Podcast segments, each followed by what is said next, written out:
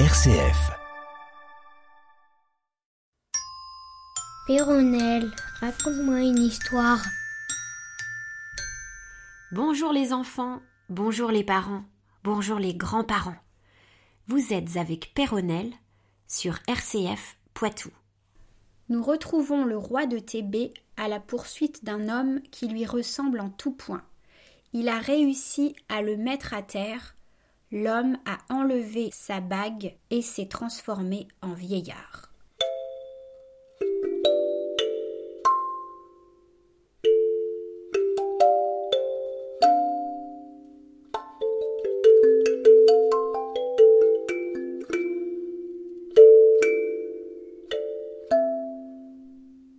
Vingt-troisième jour. Le roi de Thébé fut assez surpris de cette métamorphose qui ne servit qu'à irriter la curiosité qu'il avait d'apprendre tout ce que ce vieillard se préparait à lui raconter.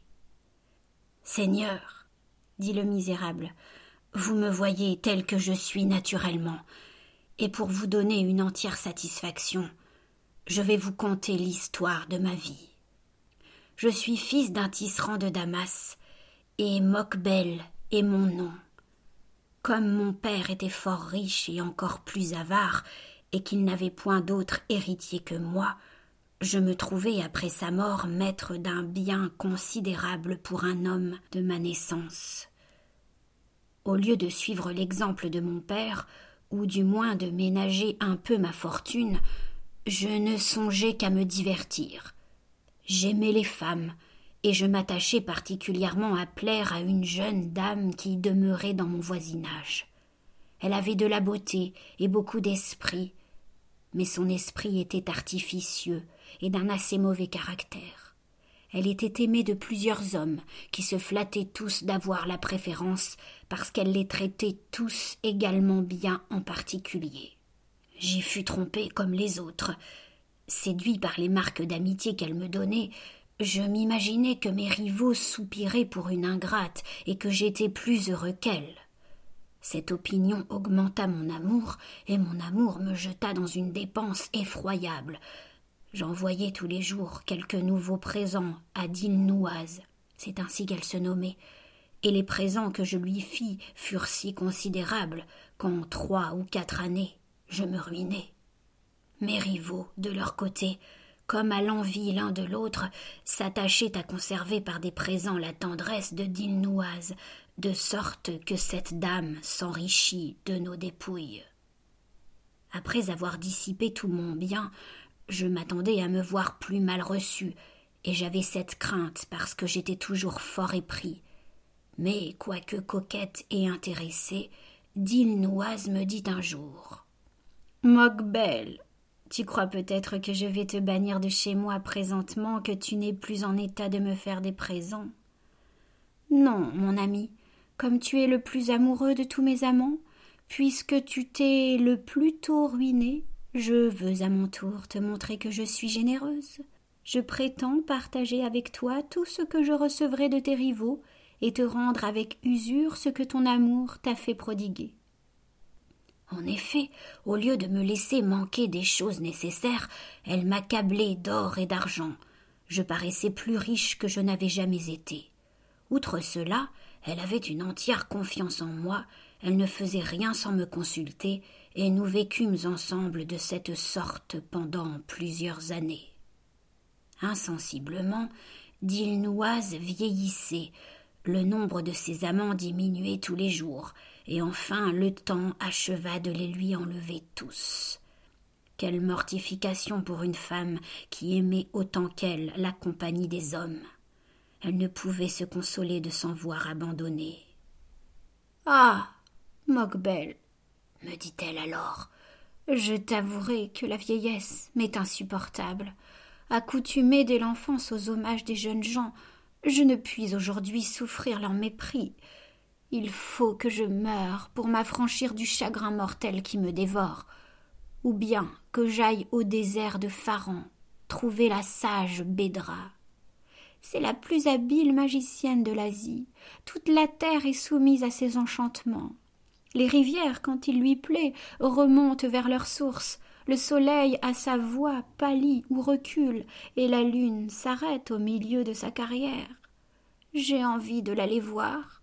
Je sais dans quel endroit du désert elle fait sa demeure. Peut-être me donnera-t-elle un secret pour me faire aimer des hommes, malgré ma vieillesse.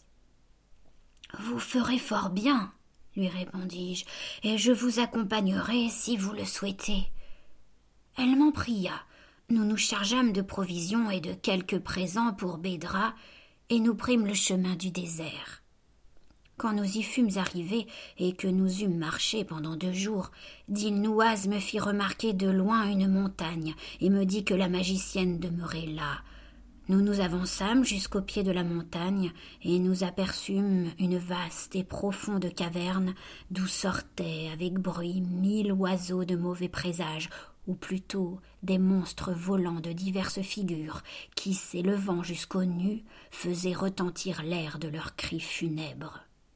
Nous nous présentâmes à l'entrée et vîmes à la clarté d'une lampe d'acier dont toute la caverne était éclairée une petite vieille qui était assise sur une grosse pierre. C'était Bédra. Cette magicienne tenait sur ses genoux un grand livre ouvert qu'elle lisait devant un fourneau d'or dans lequel il y avait un pot d'argent plein de terre noire qui bouillait sans feu. Nous jugeâmes bien que nous avions trouvé ce que nous cherchions, nous entrâmes, et nous étant approchés de la vieille, nous la saluâmes d'un air fort respectueux. Nous lui présentâmes les choses que nous avions apportées pour elle, et ensuite Dilnouaz lui adressa ces paroles. Toute puissante Bédra, j'implore votre secours. Il n'est pas besoin de vous dire le sujet qui m'amène, puisque vous savez tout par le pouvoir de votre art.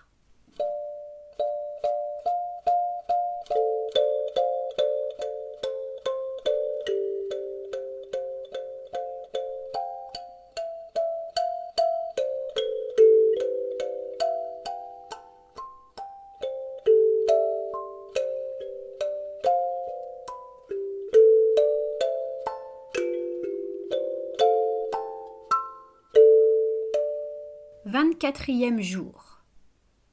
La magicienne, après avoir écouté Dilnoise, lui dit Non, non, il n'est pas nécessaire que tu m'apprennes ce que je sais déjà. En achevant ces mots, elle alla prendre deux fioles de verre qu'elle porta hors de la caverne. Elle les mit à terre et jeta dans chacune une bague d'or. En même temps, elle ouvrit son livre et lut quelques paroles magiques. Tandis qu'elle faisait ses conjurations, nous vîmes sortir du feu de l'une des fioles et de l'autre une fumée noire et fort épaisse qui, s'élevant et se répandant dans l'air, excita tout à coup un tonnerre furieux. Mais ce tonnerre cessa bientôt, et l'on ne vit plus rien sortir des fioles. Alors Bédra en tira les bagues, et après en avoir mis une au doigt de Dilnoise, Va, femme, lui dit-elle, abandonne ton cœur à la joie. Tes souhaits sont accomplis. L'anneau que je te donne, pendant que tu l'auras au doigt, a le pouvoir de te faire prendre tous les traits de femme qu'il te plaira. Tu n'as qu'à souhaiter de ressembler à telle fille ou femme que tu voudras, et dans le moment tu deviendras si semblable à elle qu'on vous confondra l'une et l'autre. Et toi, Mokbel, poursuivit-elle en se tournant de mon côté, je veux te faire présent de l'autre anneau, qui a aussi la vertu de faire disparaître tes propres traits et de te prêter toutes les formes d'homme que tu désireras. À ces mots, elle me mit au doigt l'autre bague. Nous remerciâmes Bédra de ses dons précieux et nous prîmes congé d'elle. Nous n'attendîmes pas que nous fussions de retour à Damas pour éprouver nos anneaux, nous en fîmes laisser dans le désert. Nous souhaitâmes de ressembler à des personnes de notre connaissance, et nous prîmes à l'instant toutes leurs figures. Dès que nous fûmes retournés à Damas, Dilnouaz, qui n'était pas d'humeur à laisser sa bague inutile, emprunta la forme des plus belles dames de la ville pour se prostituer à leurs amants et en tirer de grosses sommes.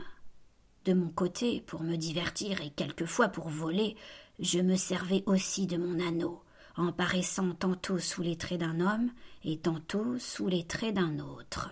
Après avoir longtemps vécu de cette manière à Damas, il nous prit fantaisie de voyager. Nous sortîmes de l'Égypte nous allâmes de ville en ville jusqu'au pays des Naïmans.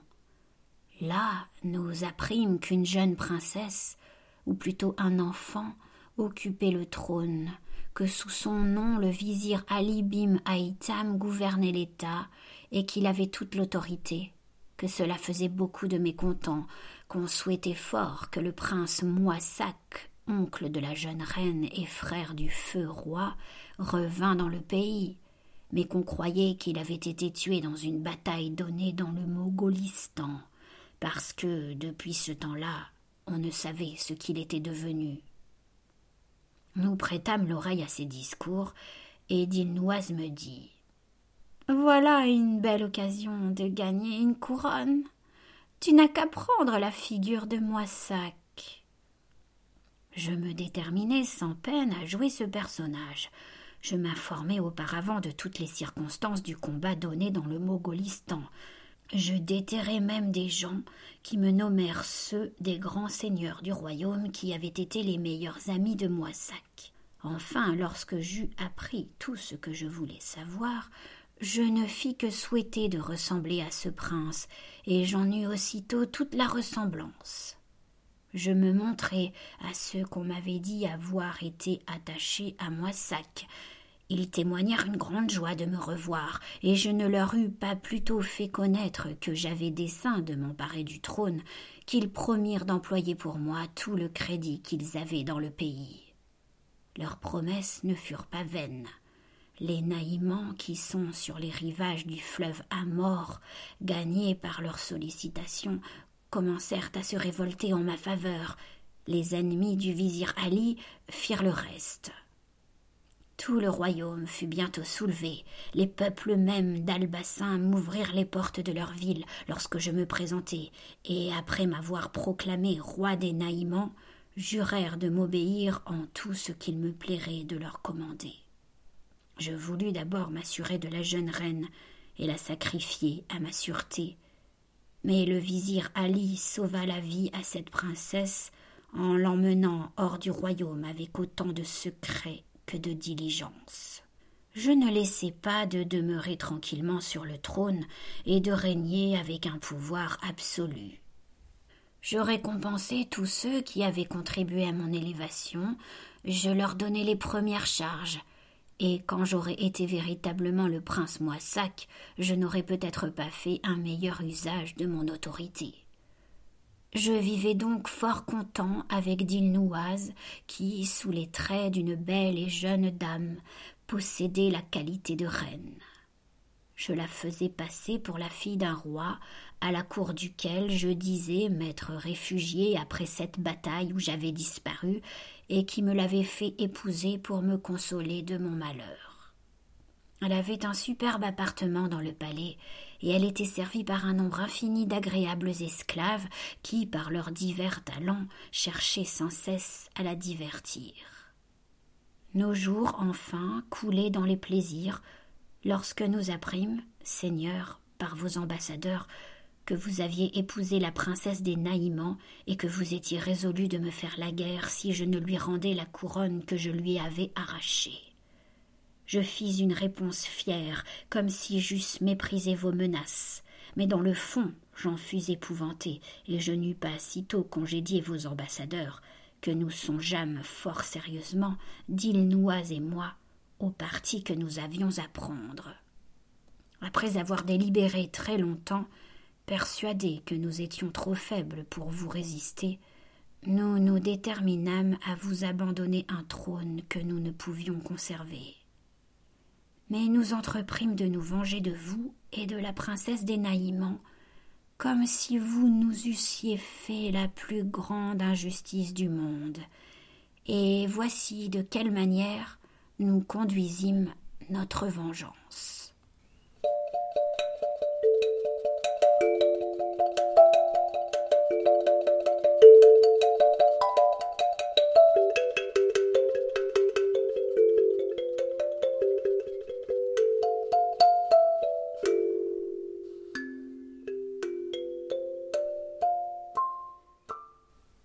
Vingt-cinquième jour.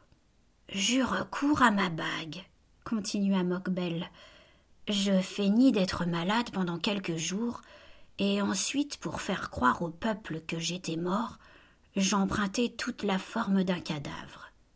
On fit mes obsèques, et la nuit, Dilnoise étant venu ouvrir le tombeau où l'on m'avait enfermé, nous sortîmes tous deux d'Albassin sous nos traits naturels. Nous prîmes le chemin de la ville de Thébé, où nous ne fûmes pas plutôt rendus que nous vîmes arriver des députés que les Naïmans envoyaient à la reine votre épouse pour lui faire part de la mort du prince Moissac et l'assurer qu'ils la reconnaissaient pour leur légitime souveraine. Sur cette nouvelle, vous licenciâtes les troupes que vous aviez assemblées et vous résolûtes de confier le gouvernement du pays des Naïmans au vizir Ali. Cependant, Dilnouaz, sous la ressemblance d'une jeune esclave de la reine, et moi sous celle d'un de ses eunuques, nous nous introduisîmes une nuit dans le palais. Nous nous glissâmes dans votre appartement où il ne nous fut pas difficile d'exécuter notre dessein, car vous étiez déjà couché, et la reine lisait dans un cabinet. Dilnouaz prit les traits de cette princesse et se mit au lit auprès de vous. Et quand votre véritable femme voulut sortir de son cabinet pour vous aller trouver, je m'offris au devant d'elle sous l'horrible figure d'un fantôme. Elle fit un cri. Je disparus. Vous savez le reste, Seigneur, et je n'ai plus qu'à vous apprendre pourquoi j'ai emprunté aujourd'hui la forme de votre Majesté. Ce matin, d'abord que vous avez été hors du palais, je suis entré sous les traits du chef de vos eunuques dans votre appartement où vous veniez de laisser Dilnouaz coucher. Mokbel, m'a-t-elle dit, déshabille-toi et viens sous la forme du roi occuper ici sa place.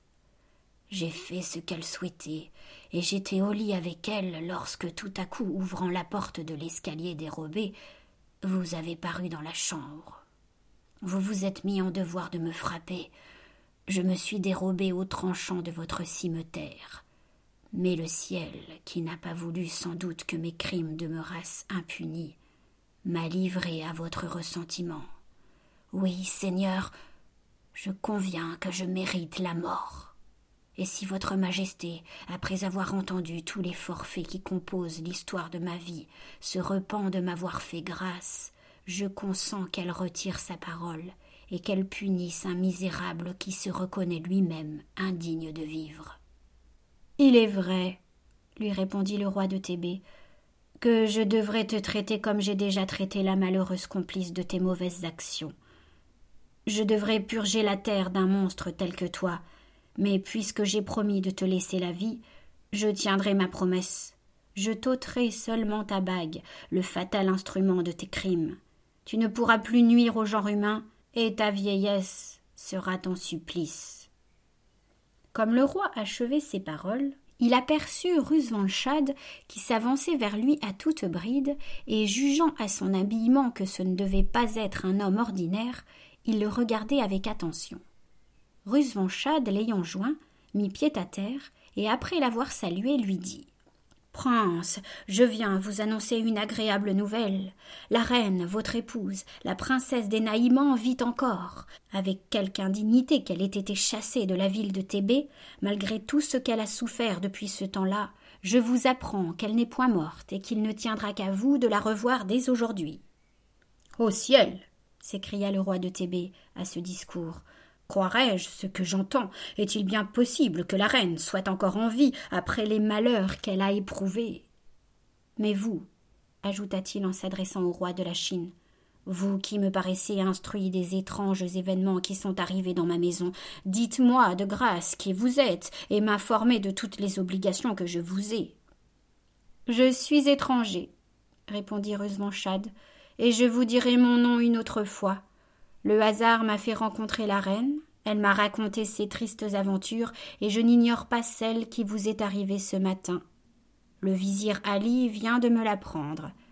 Il est en ce moment avec cette princesse, dans un lieu où je leur ai promis de vous conduire. Cette nouvelle causa beaucoup de joie au jeune roi de Thébé, qui, plein d'impatience de revoir sa véritable femme, l'alla trouver sur le champ avec Rusvanchad et laissa là le misérable Mokbel après avoir pris son anneau.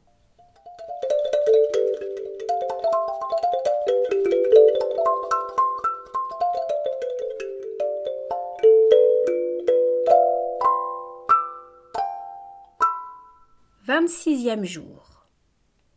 Aussitôt que les deux princes se furent rendus à l'endroit où le vizir Ali Bim Eitam était avec la reine, le roi de Thébé descendit de cheval avec précipitation.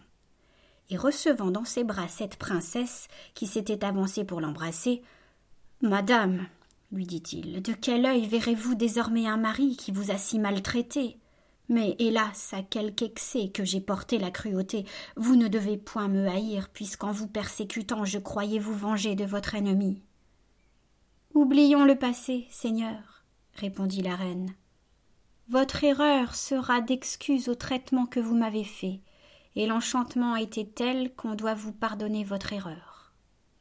Non, madame, répliqua le roi, je la trouve inexcusable, et je ne me la pardonne point quelque ressemblance qu'il y eût entre vous et la malheureuse femme qui avait pris vos traits, je devais vous reconnaître à vos sentiments et à votre esprit que celui de votre fantôme n'égalait pas. Après s'être tous deux abandonnés quelque temps à la joie de se revoir, la reine demanda au prince son mari comment il s'était aperçu que la dame qu'il regardait comme sa femme ne l'était pas. Je montai, lui dit le roi, par un escalier dérobé dans l'appartement de la reine, et je n'en eus pas plutôt ouvert la porte que, voyant un homme couché avec ma femme, je me sentis saisi de fureur. Je tirai mon cimeterre et m'approchai du lit pour immoler ces deux amants, mais l'homme eut l'adresse d'éviter mes coups et gagna l'escalier dérobé. Avant que de le poursuivre, je voulus me défaire d'une infidèle épouse. Elle s'était levée et me demandait grâce en me tendant les bras, J'étais trop en colère pour l'écouter, je la frappai et lui coupai une main où elle avait un anneau. Prince, me dit-elle, en me coupant la main, tu as détruit le charme qui trompait tes yeux. C'est par le pouvoir d'une bague enchantée que j'avais tous les traits de la reine, et l'homme qui vient de t'échapper a pris aussi toute sa forme par la vertu d'un autre anneau. Ne m'ôte point la vie, je suis assez misérable puisque je te vois désabusé. Ô scélérate me suis-je alors écrié, ne te flatte pas d'une vaine espérance, ne crois pas pouvoir intéresser ma générosité à te laisser vivre. Non, non, ton crime est indigne de pardon. Si tu n'avais offensé que moi, j'aurais pu par pitié te faire grâce. Mais tu es venu troubler l'union où je vivais avec la reine. Tu es cause que j'ai traité cette princesse indignement, que je l'ai chassée de mon palais et que je ne la reverrai plus. Car je ne doute pas qu'accablée de douleur et de misère, elle n'ait achevé son déplorable destin. À ces mots, ajouta le roi, j'ai levé mon cimeterre et j'ai coupé la tête à cette méchante vieille. Après cela, sans perdre de temps, je me suis mis sur les traces du malheureux qui avait emprunté mes traits, et le ciel n'a pas permis qu'il se soit dérobé à mon juste ressentiment. Lorsque le roi de Thébé eut ainsi satisfait la curiosité de la reine, il raconta tout ce qui s'était passé entre Mokbel et lui. Il fit un long récit de toutes les démarches que ce misérable et Dilnouaz avait faites pour s'emparer du trône des Naïmans, et de quelle manière il l'avait ensuite abandonné. La princesse et le vizir Ali écoutèrent cette histoire avec autant de surprise que d'attention. Lorsque le roi l'eut achevé, il se tourna vers Rusvanchad et lui dit Noble étranger, qui avez si généreusement contribué au bonheur dont nous jouissons, quelle marque de reconnaissance souhaitez-vous que je vous donne? Parlez, demandez-moi tout ce qu'il vous plaira, et soyez sûr que je vous l'accorderai. Rusvanchad allait répondre à ce compliment quand la jeune reine de Thébé, prenant la parole, dit au prince son mari Seigneur, vous ne savez pas que l'étranger à qui vous adressez ce discours est le roi de la Chine. Aussitôt que le roi de Thébé entendit parler ainsi la reine, il demanda pardon à Rusvanchad s'il avait manqué aux égards qu'il lui devait. Le roi de la Chine l'interrompit, et ces deux princes s'embrassèrent à plusieurs reprises. Après quoi, ils allèrent tous au château du roi de Thébé. Rusvanchad y demeura quelques jours, il y fut régalé magnifiquement, puis, ayant pris congé de ses hôtes, il retourna dans ses états.